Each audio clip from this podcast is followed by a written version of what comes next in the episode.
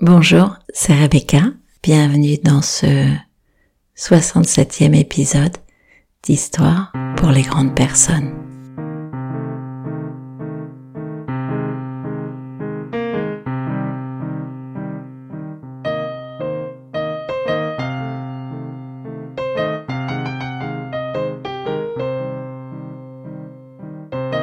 Quand le cœur pleure ce qu'il a perdu, l'esprit rit sur ce qu'il a trouvé. Il s'agit là d'un proverbe soufi qui va nous emmener gentiment et autrement vers l'histoire que je vais vous raconter aujourd'hui. Attention, ne vous laissez pas tromper par son apparente simplicité. Elle a beaucoup plus de profondeur, beaucoup plus de relief que ce qu'elle pourrait paraître et parce que nous sommes à un moment où pour certains, pour la plupart, nous reprenons, peut-être cela vaut-il le coup de se poser quelques instants et de se demander dans le fond, qu'ai-je, que n'ai-je pas, qu'est-ce qui fait la valeur de ce que j'ai, qu'est-ce qui fait l'importance, le manque, les impacts de ce que je n'ai pas? C'est parti, je vous laisse découvrir. Un jour, ben oui, vous savez, des histoires, c'est souvent un jour, il était une fois. Un jour donc, le père d'une très riche famille amena son fils à la campagne pour lui montrer comment les pauvres vivaient. C'est déjà un peu désagréable, non, de typer les pauvres, les riches. Mais bon, c'est l'histoire. Ils passèrent quelques jours sur la ferme d'une famille qui n'avait pas beaucoup à leur offrir. Au retour, le père demanda à son fils As-tu aimé ton séjour? Ah, c'est fantastique, papa. As-tu vu comment les pauvres vivent? Ah oui. Et alors, qu'as-tu appris? J'ai vu, j'ai vu que nous n'avions qu'un chien, alors que ils en ont quatre. Nous, nous avons une piscine qui fait la moitié du jardin, et eux, ils ont une grande crique. Nous, nous avons des lanternes dans notre jardin, et eux, ils ont des étoiles partout dans le ciel. Et nous, nous avons une immense galerie à l'avant. Quand eux, ils ont l'horizon. Nous avons un domaine, mais eux, ils ont des champs à perte de vue. Et puis nous, nous avons des serviteurs, alors que eux, ils servent les autres.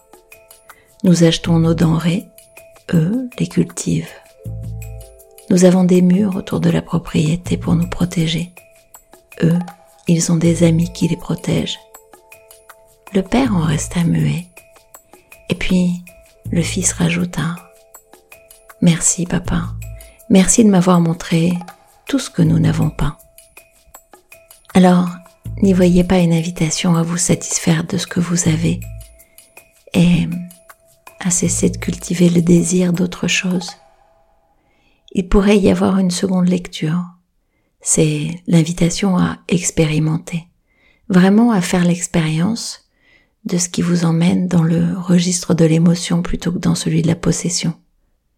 Peut-être que c'est une façon de vous inviter à, de nous inviter, à nous demander ce que plus d'acquisition, plus de possession nous permettrait. Moi, je me demande si c'est parce qu'on n'a pas connu quelque chose qu'on s'en émerveille, et là, ça voudrait dire euh, partez à la découverte, mettez de la subtilité. Vous connaissez cette expression que personnellement je déteste, qui dit oui bon ça c'est un problème de riche. Un problème, c'est un problème.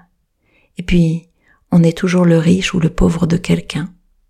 Dans le fond, qu'est-ce que ça apporte de qualifier, à part disqualifier? Il y a un texte que je relis très directement à l'histoire que je viens de vous lire.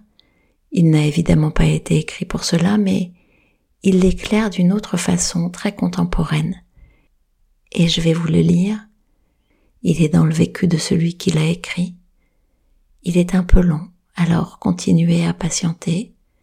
Imaginez que vous partiez pour une autre histoire, celle que vous pourriez également écrire à l'oreille d'une autre partie de votre vie.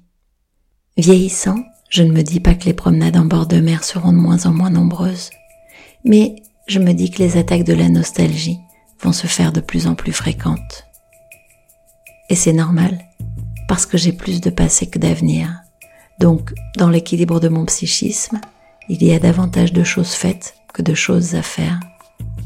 La tentation est grande de se laisser rattraper par le souvenir, mais je veux encore me fabriquer des moments et non pas en revivre. Le jour où je vais disparaître, j'aurai été poli avec la vie, car je l'aurais bien aimé et beaucoup respecté.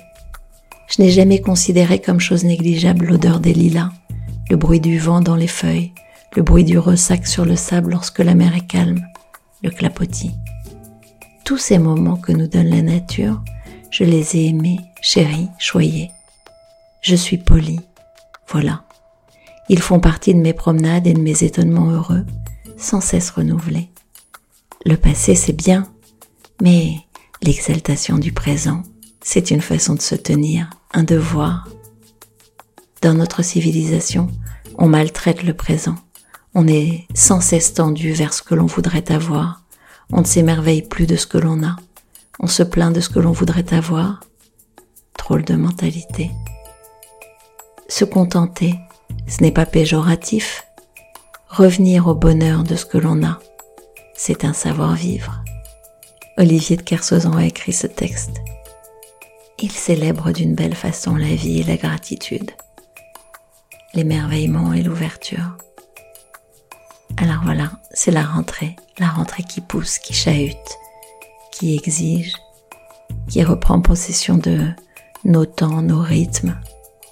Mais il s'agirait peut-être de garder un petit bout du ciel bleu qu'on a visité cet été. En tout cas, je l'espère. Merci d'avoir écouté ce 67e épisode d'Histoire pour les grandes personnes. On se retrouve dans 15 jours. On se retrouve sur Spotify, sur Apple, sur euh, Google, sur Deezer.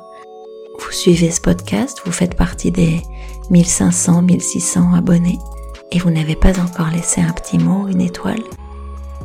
Alors faites-le, cela m'encourage et ça m'aide. Merci, à bientôt.